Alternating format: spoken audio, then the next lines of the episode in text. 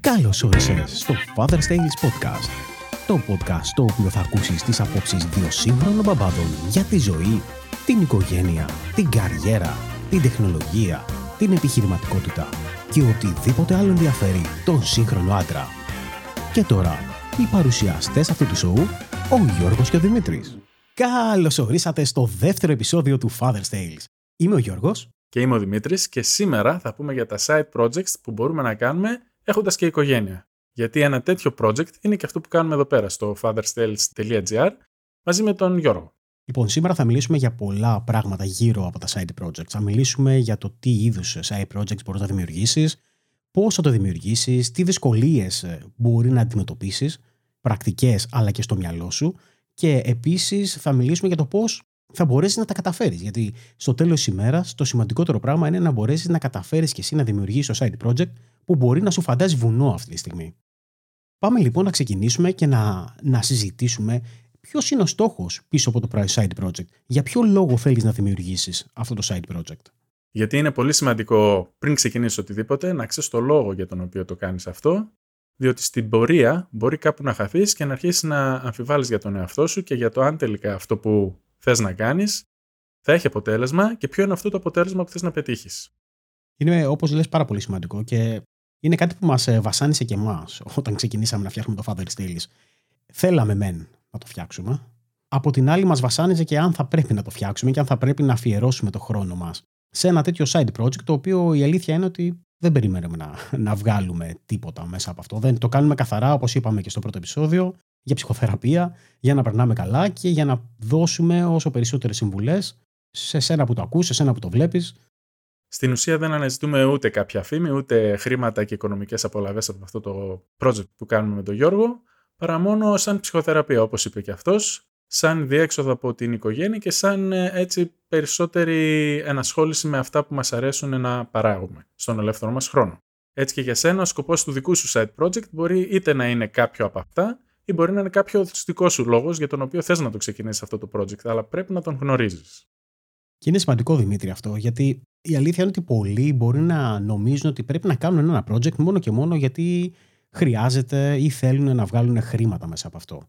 Εγώ θέλω να πω ότι δεν είναι υποχρεωτικό ότι κάθε project πρέπει να σε οδηγήσει σε χρηματική απολαβή. Ακόμα και αυτή η ψυχική απολαβή, ακόμα και αυτό το είδος ε, ψυχοθεραπείας ή το να περνάς καλά με ένα φίλο, νομίζω ότι είναι ένα κέρδος και πρέπει να ξέρεις από την αρχή ποιο είναι ακριβώς το κέρδος που θέλεις να αποκομίσεις. Πολύ σημαντικό αυτό, Γιώργο, και να μην ξεχνάμε ότι στο project που πας να κάνεις, δεν αποκλείεται να συνεργαστεί και η ίδια σου οικογένεια μέσα σε αυτό. Υπάρχουν κάποια project τα οποία έχουν ξεκινήσει κάποιοι μαζί με την σύζυγο ή υπάρχουν και τα project με τα παιδιά. Βέβαια, αυτό είναι ένα ευαίσθητο κομμάτι για το πώς μπορείς να ενσωματώσεις το παιδί σε ένα project. Αναφέρομαι στα κανάλια του YouTube, όπου κύριος πρωταγωνιστής είναι το παιδί μιας οικογένειας. Δεν θα επεκταθώ περισσότερο, απλά είναι ένα παράδειγμα από τα project που μπορεί κάποιος να τα κάνει σε συνεργασία με την οικογένειά του. Δεν είναι απαραίτητο δηλαδή να είσαι εντελώς μόνος σου. Αν θες να ενσωματώσεις την οικογένεια μέσα στο project αυτό, μπορείς κάλλιστα να το κάνεις. Η αλήθεια είναι ότι, μιας και το ανέφερες, εγώ προσωπικά έχω ανάμεικτα συναισθήματα για το κομμάτι αυτό. Αν και βλέπω, έχω τώρα, όπως, όπως είπαμε και στο πρώτο επεισόδιο, έχω δύο παιδιά. Έχω ένα κορίτσι το οποίο είναι 5,5 και ένα γόρι που είναι 9. Λοιπόν, όλοι οι συμμαθητές του γιού μου, ακόμα και ο γιος μου, έχουν ως όνειρο να γίνουν YouTuber. Οπότε όλοι θέλουν να δημιουργήσουν το δικό τους YouTube κανάλι, θέλουν να γίνουν διάσημοι, βλέπουν άλλους YouTubers οι οποίοι είναι διάσημοι σε στυλ MrBeast, ότι βγάζουν χρήματα και όλα αυτά. Και έτσι λοιπόν ο στόχος τους είναι να γίνουν διάσημοι μέσα από το YouTube. Κάτι το οποίο νομίζω ότι δεν είναι πολύ σωστό και όλοι οι γονείς θα πρέπει λίγο να μιλήσουν με τα παιδιά τους ε, για αυτό. Αν και λίγο παρεκκλίνουμε από το θέμα μας, και αυτό μπορεί να υπάρξει κύριο θέμα για κάποιο μελλοντικό επεισόδιο, η δικιά μου άποψη είναι ότι δεν είναι κακό να ασχοληθούν με το YouTube τα παιδιά. Παρ' όλα αυτά πρέπει να υπάρχει μεγάλος έλεγχος και γενικά να υπάρχει ένα πλάνο στο οτιδήποτε θέλουν να κάνουν και μια προστασία ως προς την προσωπικότητα του παιδιού, γιατί φυσικά προβάλλεται δημόσια. Σε αυτό που ανέφερες τώρα και στα δικό μας το σχολείο και γενικά από τους ε, φίλους και φίλες της μικρής, έχω ακούσει το ίδιο ότι πολλά παιδάκια έχουν σαν πρότυπο να γίνουν YouTuber. Τους δικαιολογώ εν μέρη γιατί μέσα από τα tablets έχουν μεγάλη πρόσβαση στο YouTube, στο οποίο καταναλώνουν αρκετές ώρες της μέρας. Όπως είπες, είναι θέμα για άλλο podcast και νομίζω ότι είναι πάρα πολύ καλό θέμα το οποίο μπορούμε να το συζητήσουμε και ίσως μπορούμε να πάρουμε τις ε, γνώμες όσων μας ακούνε και όσων μας βλέπουν. Αν θέλουν, μπορούν να μας στείλουν τα σχόλια ή να γράψουν τα σχόλια στη σελίδα του επεισοδίου, να μας πούνε ποια είναι δική τους άποψη για το θέμα αυτό. Πάμε όμως να δούμε αυτό που είπαμε. Side projects έχοντας οικογένεια. YouTube λοιπόν. Μιλήσαμε για YouTube και νομίζω ότι ένα από τα side projects είναι ένα YouTube channel. Είναι ένα από τα πρώτα projects που μάλλον έρχεται στο μυαλό σε οποιονδήποτε βλέπει, ασχολείται με το ίντερνετ και βλέπει καθημερινά YouTube να αναρωτηθεί γιατί δεν κάνω κι εγώ ένα κανάλι στο YouTube. Είναι σίγουρα ένα τέτοιο side project. Ε, αντίστοιχα τέτοια side projects έχω ξεκινήσει κι εγώ, τα οποία κι εγώ δεν είχα κάποιο στόχο φήμη και χρήματα όπως είπαμε πριν, απλά ήθελα να το κάνω παράλληλα με ό,τι έκανα στην επαγγελματική μου ζωή και στην οικογενειακή. Οπότε γιατί όχι το YouTube να είναι ένα τέτοιο side project. Εσύ τώρα Γιώργο με την μεγάλη εμπειρία που έχεις στα podcast νομίζω ότι θα επικεντρωθείς σε αυτό το κομμάτι και θα προτείνεις να, κάνει, να ξεκινήσει κάποιος ένα podcast σαν side project. Το podcasting είναι ένα άλλο είδους side project. Εμένα μου αρέσει και μου είναι πιο εύκολο το podcasting. Νομίζω ότι το κομμάτι του YouTube είναι λίγο, θέλει περισσότερη οργάνωση από ό,τι θέλει το, το podcasting, αλλά δεν πάει να πει ότι και στο podcast ε, ανοίγουμε το μικρόφωνο και γράφουμε ό,τι θέλουμε χωρίς να έχει κανένα νόημα. Γιατί κάποιοι μας ακούνε, κάποιοι ξοδεύουν σε εισαγωγικά το χρόνο τους για να μας ακούνε, οπότε πάντα πρέπει να δίνουμε αξία σε αυτούς που μας ακούνε. Side projects θα μπορούσαν να είναι και άλλα πράγματα. Θα μπορούσαν, αν δεν θέλεις να βγαίνεις στο YouTube, αν πιστεύεις ότι δεν έχεις καλή φωνή, ότι δεν έχεις κάτι να πεις, θα μπορούσες να φτιάξεις ένα blog. Το οποίο είμαστε στο 2022, κοντεύουμε στο 2023 όμως τα blogs δεν έχουν πεθάνει. Σίγουρα δεν έχουν πεθάνει και είναι αρκετά δημοφιλή παρόλο που έχουν λίγο χάσει τη δημοτικότητά τους ως προς πριν 10 χρόνια που μεσουρανούσαν ας πούμε στο ίντερνετ και ήταν οτιδήποτε μπορούσε κάποιος να σκεφτεί να κάνει στο ίντερνετ το πρώτο πράγμα που του ερχόταν ήταν να ξεκινήσει ένα blog, να ξεκινήσει να γράφει και ο κόσμος ερχόταν. Τώρα έχει δυσκολέψει αρκετά το πράγμα αφού υπάρχει μεγάλος ανταγωνισμός.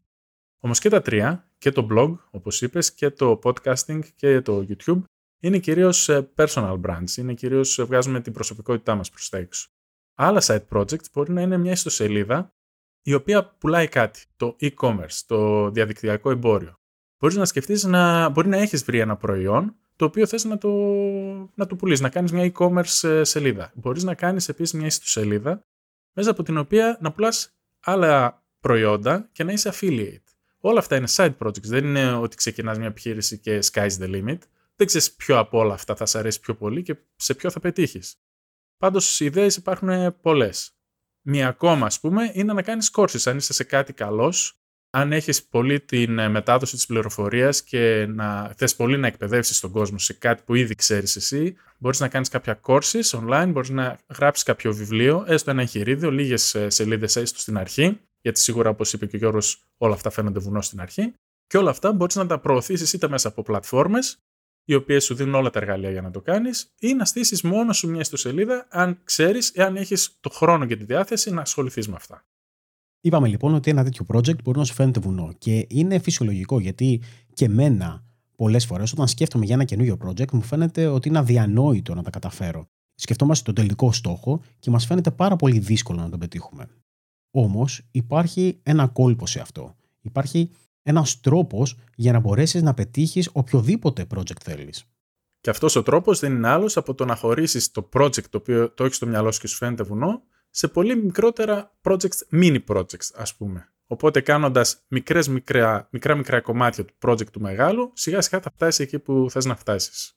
Αυτό μου θυμίζει λίγο τα βίντεο στο YouTube που κάνω, καθώς στην αρχή μου φαινόταν και εμένα βουνό το να κάνω ένα μεγάλο βίντεο, ένα μεγάλο επεισόδιο, ώσπου διαπίστωσα ότι όταν το σπάω σε μικρότερες ιστορίες, μια μεγάλη ιστορία ας πούμε που είναι ένα επεισόδιο, όταν το σπάω σε μικρές μικρές μικρές ιστορίες, στο τέλος βγαίνει ένα ολοκληρωμένο επεισόδιο, το οποίο αποτελείται από αυτές τις μικρές ιστορίες που έχω ενσωματώσει. Κάπως έτσι είναι και το project, το side project που θα θες να κάνεις. Νομίζω ότι κάπως έτσι το σκέφτεται και ο Γιώργος. Έτσι ακριβώς. Και αν πάρουμε το παράδειγμα του YouTube που είπες, έχεις να φτιάξεις ένα κανάλι και θα πρέπει να χωρίσεις σε μικρότερα κομματάκια το τι χρειάζεται για το κανάλι. Χρειάζεται να φτιάξεις ε, ένα banner για το κανάλι, χρειάζεται να το δημιουργήσεις. Χρειάζεται να σκεφτείς τι περιεχόμενο θες να δημιουργεί. Να κάτσεις να γράψεις σε ένα κομμάτι χαρτί τι ακριβώς θέλεις να πετύχεις, τι ακριβώς θες να επικοινωνήσεις με τον κόσμο. Αυτό είναι ένα ε, mini side project. Ένα άλλο mini side project θα μπορούσε να είναι να κάτσεις να σκεφτείς ε, μια λίστα με YouTube βίντεο που θα ήθελες να δημιουργήσεις. Όποια και αν είναι αυτή. Να κάνεις ένα brainstorming και να, να γράψεις ιδέες σε ένα κομμάτι χαρτί. Μετά, κάθε ιδέα θα μπορούσε να είναι ένα mini project, όπως είπε ο Δημήτρης. Θα μπορούσες να πάρεις και να το σπάσεις μέσα σε, σε ιστορίες, τι ιστορίες θες να πεις, τι θες να επικοινωνήσεις, τι θες να δείξεις, τι εικόνες θέλεις να δείξεις. Και όλα αυτά είναι mini mini side projects τα οποία αν τα ενώσεις όλα μαζί θα καταφέρεις τελικά το σκοπό σου.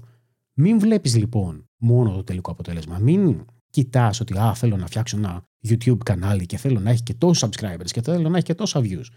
Νομίζω ότι πρέπει να βλέπουμε λίγο διαφορετικά. Θα πρέπει να το βλέπεις ποιο είναι το επόμενο βήμα και το τι χρειάζεται να φτιάξεις για το επόμενο βήμα. Και έτσι να κάνεις μικρά βηματάκια κάθε μέρα. Πολύ σωστά τα λες. Και ας μην ξεχνάμε ότι για κάθε βήμα, ακόμα και αυτά τα μικρά βηματάκια που λες, χρειάζεται χρόνος για να το ολοκληρώσουμε. Πόσο μάλλον ένα μεγάλο project. Οπότε ακόμα και αυτά τα μικρά βήματα χρειάζεται να έχουμε μια σωστή οργάνωση χρόνου. Να υπάρχει ένα σταθερό πρόγραμμα, ένα scheduling, ώστε να μπορείς να τα φέρεις βόλτα γιατί κάπου θα χαθείς. Όπως είπες υπάρχουν μικρά μικρά βηματάκια, αλλά όταν πάμε από το ένα βήμα στο άλλο και αν δεν έχουμε χρόνο και κάποιος μας διακόπτει, αυτό το κάποιος δεν ξέρω ποιος μπορεί να είναι, θα πρέπει να ξεκλέβεις χρόνο από εδώ και από εκεί για να πετάγεσαι από το ένα βήμα στο άλλο και κάπου θα χαθείς. Οπότε πρέπει να έχεις μια οργάνωση χρόνου και ένα πρόγραμμα ώστε να τα φέρεις βόλτα και να έχεις τις πιθανότητες ώστε να ολοκληρώσεις αυτό το site project και να μην μείνει μισοτελειωμένο. Οργάνωση χρόνου, δύσκολο πράγμα, η αλήθεια είναι, γιατί πρέπει καθημερινά πρώτα απ' όλα έχουμε διαφορετικές ε, προτεραιότητες, έχουμε διαφορετικό πρόγραμμα, το οποίο αν έχεις οικογένεια με παιδιά, κάθε μέρα έχεις τελείως διαφορετικό πρόγραμμα. Αν τα παιδιά έχουν, για παράδειγμα, εξωσχολικές ε, δραστηριότητες, πρέπει να τρέχεις πέρα δόθε, έχεις να υποστηρίξεις την οικογένεια, μπορεί να έχεις θέματα με τη δουλειά. Οπότε, κατά τη δική σου άποψη, ποιος θα ήταν ο πιο καλός τρόπος για να οργανώσεις το πρόγραμμά σου, τι θα έλεγες σε κάποιον ο οποίος δεν έχει ξανακάνει κάποιο side project, τι συμβουλή θα του έδινες; Κοίτα, το πιο εύκολο που έχω να του πω είναι να μην ξεκινήσει καν, γιατί η οικογένεια ίδια είναι ένα μεγάλο project. Είναι ένα 18 ετέ project, όπως λέει και ένας άλλος φίλος μου, που πρέπει να φέρεις ε, εις πέρας. Οπότε πρώτα απ' όλα θα πρέπει να ξέρεις αν έχεις αυτό το χρόνο στη διάθεσή σου που υπολογίζεις ότι πρέπει να έχεις. Και κατά δεύτερον, σίγουρα πρέπει να έχεις μια επικοινωνία με την οικογένεια πριν να ξεκινήσει οτιδήποτε, ώστε να ξέρουν τι πας να κάνεις, ώστε να σου επιτρέψουν να έχεις το χρόνο και να βάλεις σαν προτεραιότητα κάποιες φορές το δικό σου project για να προχωρήσεις και να, και να είσαι ευχαριστημένος με αυτό που κάνεις. Λοιπόν, είναι πολύ σημαντικό αυτό που λες και ο λόγος είναι ότι έχω μιλήσει με πολλούς οι οποίοι θέλαν να δημιουργήσουν το δικό τους podcast.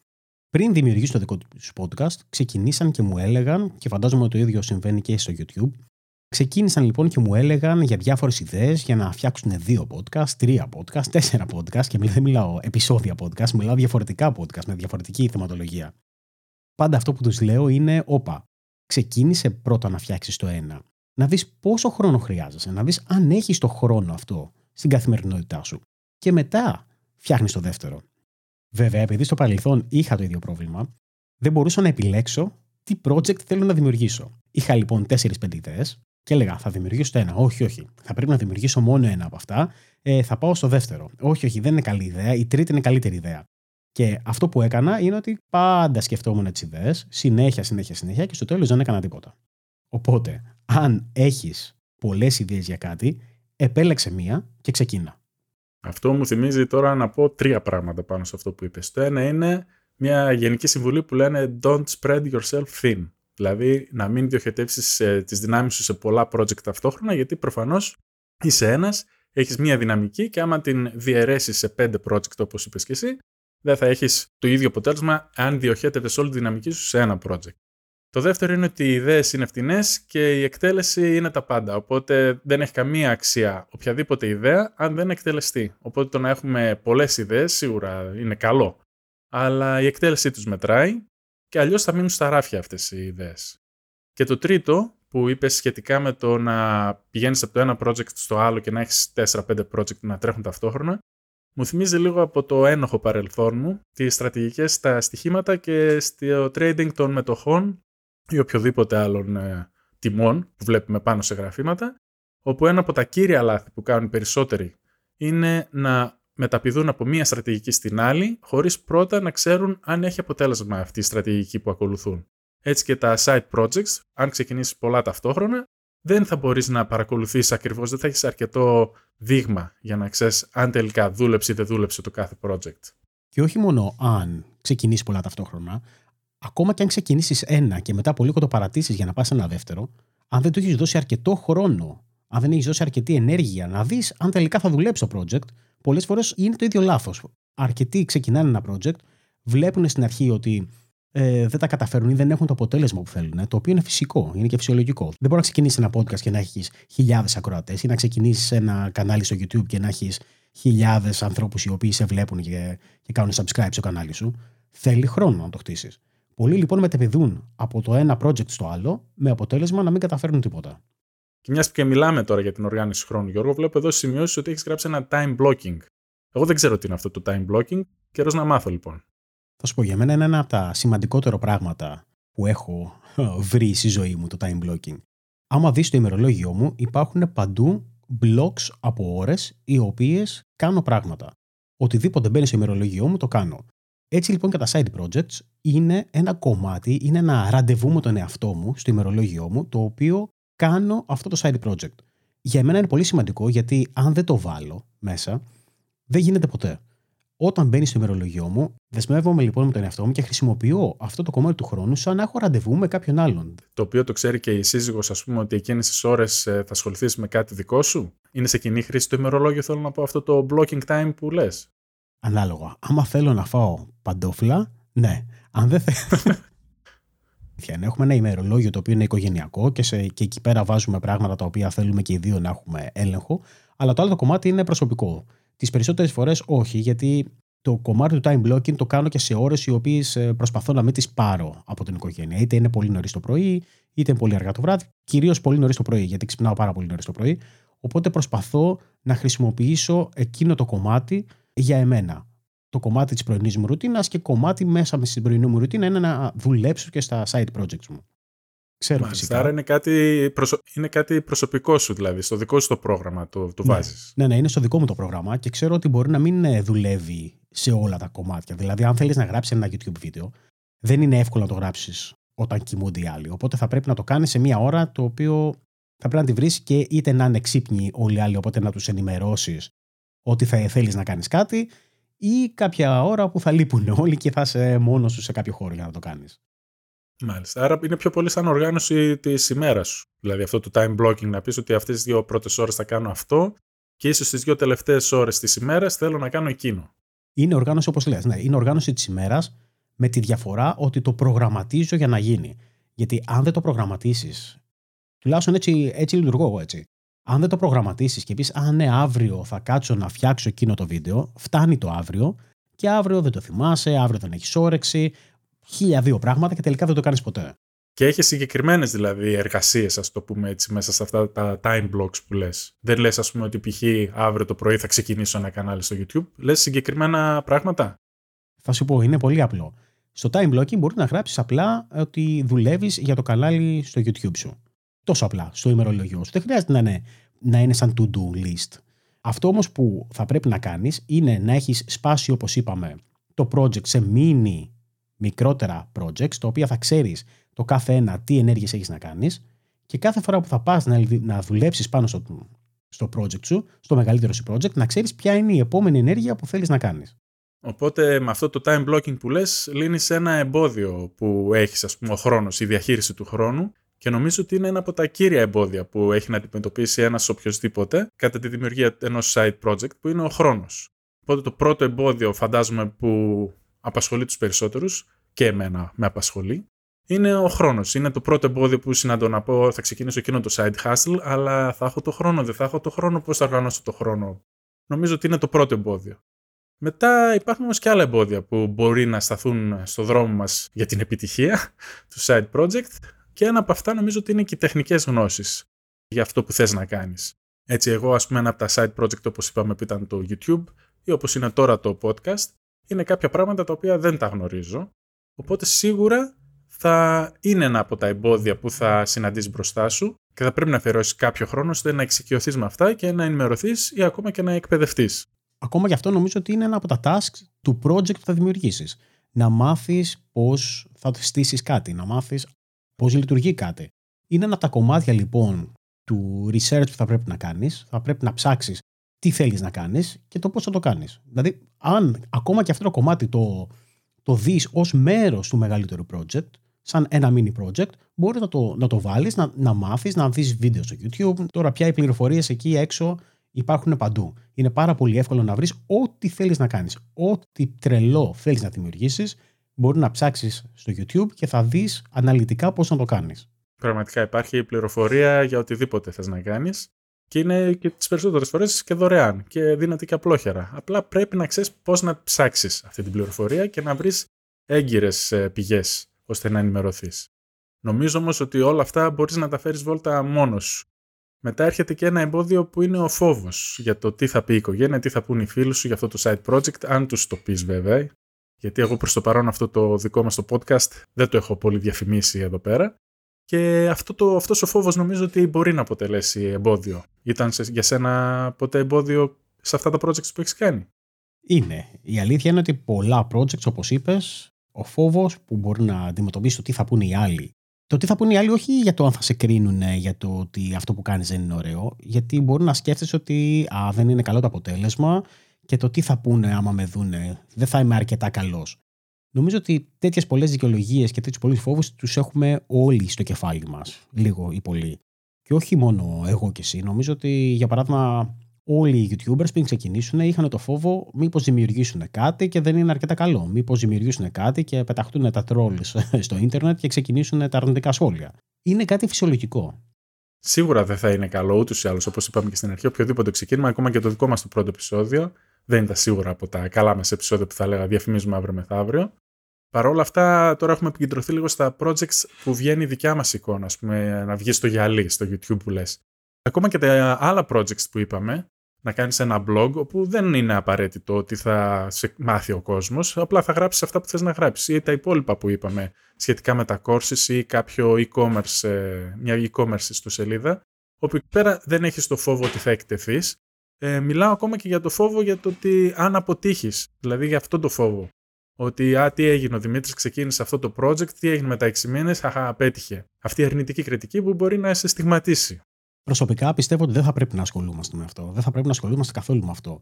Είναι καλό το να ξεκινήσει ένα project και να αποτύχει. ακούγεται περίεργο, ακούγεται παράδοξο ότι είναι καλό να αποτύχει το project.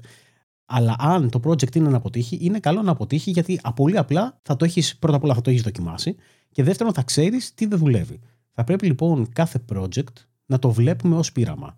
Να είμαστε λίγο σε στήλη επιστήμονες, ότι δοκιμάζουμε διάφορα πράγματα μέχρι να δουλέψει κάτι. Αν κάθονταν όλοι οι επιστήμονες και λέγανε Α, δεν θα ψάξω να δω πώς δουλεύει ας πούμε, ο λαμπτήρας, αυτή τη στιγμή δεν θα είχαμε φώτα.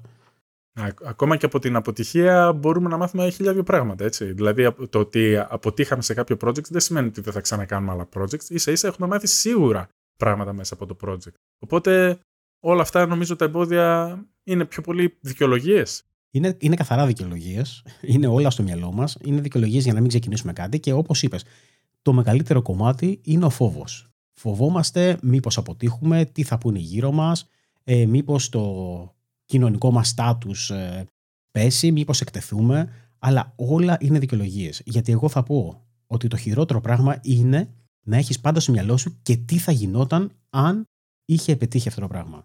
Οι περισσότεροι λοιπόν ζούνε και μερικές φορές, όχι μερικές φορές, και εγώ ζω με αυτό το φόβο πολλές φορές μέχρι να τον ξεπεράσω. Δουλεύω με τον εαυτό μου και προσπαθώ να το ξεπερνάω. Αλλά πάντοτε στα project είμαστε ότι Α, αυτό είναι πολύ καλή ιδέα, αλλά δεν την κάνω γιατί φοβάμαι, γιατί δεν ξέρω πώς. Αυτή είναι η πρώτη δικαιολογία που βάζουμε για να κρύψουμε το φόβο μας, ότι δεν ξέρω πώς να το κάνω. Λες και δεν μπορείς να μάθεις. Αν θες να μάθεις κάτι, μπορείς εύκολα να βρεις πώς θα το κάνεις. Πάντοτε όλα έχουν να κάνουν με το φόβο το πώς θα μας κρίνουν οι άλλοι. Και εγώ λοιπόν, σαν Γιώργος, έχω να πω ότι πρέπει να σταματήσουμε να ασχολούμαστε με το τι λένε οι άλλοι. Οι άλλοι θα μας κρίνουν έτσι κι αλλιώς. Ό,τι και να κάνουμε, αν κάποιος θέλει να σε κρίνει, αν κάποιος θέλει να σε κρίνει αρνητικά, θα βρει για να σε κρίνει αρνητικά. Μπορεί να κάνεις το πιο επιτυχημένο project και να βγει να βρει ότι, α, ναι, η κόκκινη μπλούζα που φοράς ε, δεν μ' αρέσει. Η μαύρη μπλούζα που φοράς ε, έχει σκόνη. Ε, δεν μ' αρέσει, ας πούμε, ο φωτισμός σου, το ότι είναι πορτοκαλί, ότι είναι μπλε, ότι γυαλίζει η καράφλα σου, οτιδήποτε.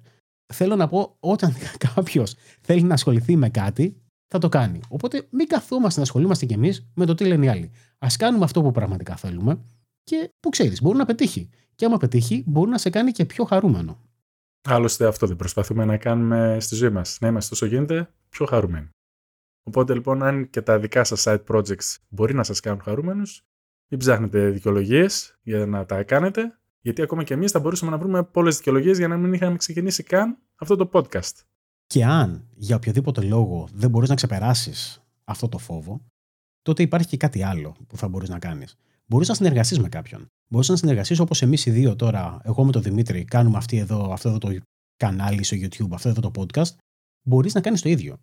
Γιατί εγώ δεν υπήρχε ποτέ περίπτωση, μάλλον όχι δεν υπήρχε ποτέ περίπτωση, είναι μεγάλη κουβέντα, αλλά θα μου ήταν πολύ δύσκολο να κάνω μόνος μου ένα κανάλι στο YouTube.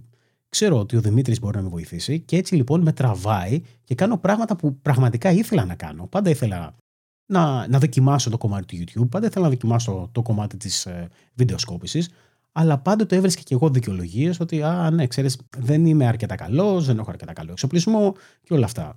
Τώρα λοιπόν, όλο αυτό το κομμάτι μου είναι πολύ πιο εύκολο. Έχω τον Δημήτρη, ο οποίος με βοηθάει με το κομμάτι του βίντεο. Και τον Γιώργο για το κομμάτι του podcast. Γιατί και εγώ αποκλείεται να είχα ξεκινήσει μόνος μου podcast, έχοντας μηδενική εμπειρία και χάρη σε σένα, βρίσκομαι εδώ να μιλάω σε ένα μικρόφωνο. Χωρίς κάποιο σενάριο, κάποιο script. Τρομακτικό. Αλλά να λοιπόν, από αυτό το side project που με έκανες να ξεκινήσουμε, κατάφερα και ξεπέρασα αυτό το φόβο μπροστά στο μικρόφωνο. Οπότε, αν για οποιοδήποτε λόγο ακόμα φοβάσαι να κάνεις το project που θέλεις, τότε μπορείς να ψάξεις ένα φίλο και να το κάνετε μαζί. Και να δεις ότι και εκείνος μπορεί να φοβάται να κάνει το ίδιο project που ήθελες και έτσι να βοηθηθείτε και οι δύο να κάνετε κάτι το οποίο μπορεί σε βάθος χρόνου να είστε πολύ χαρούμενοι που το προσπαθήσατε.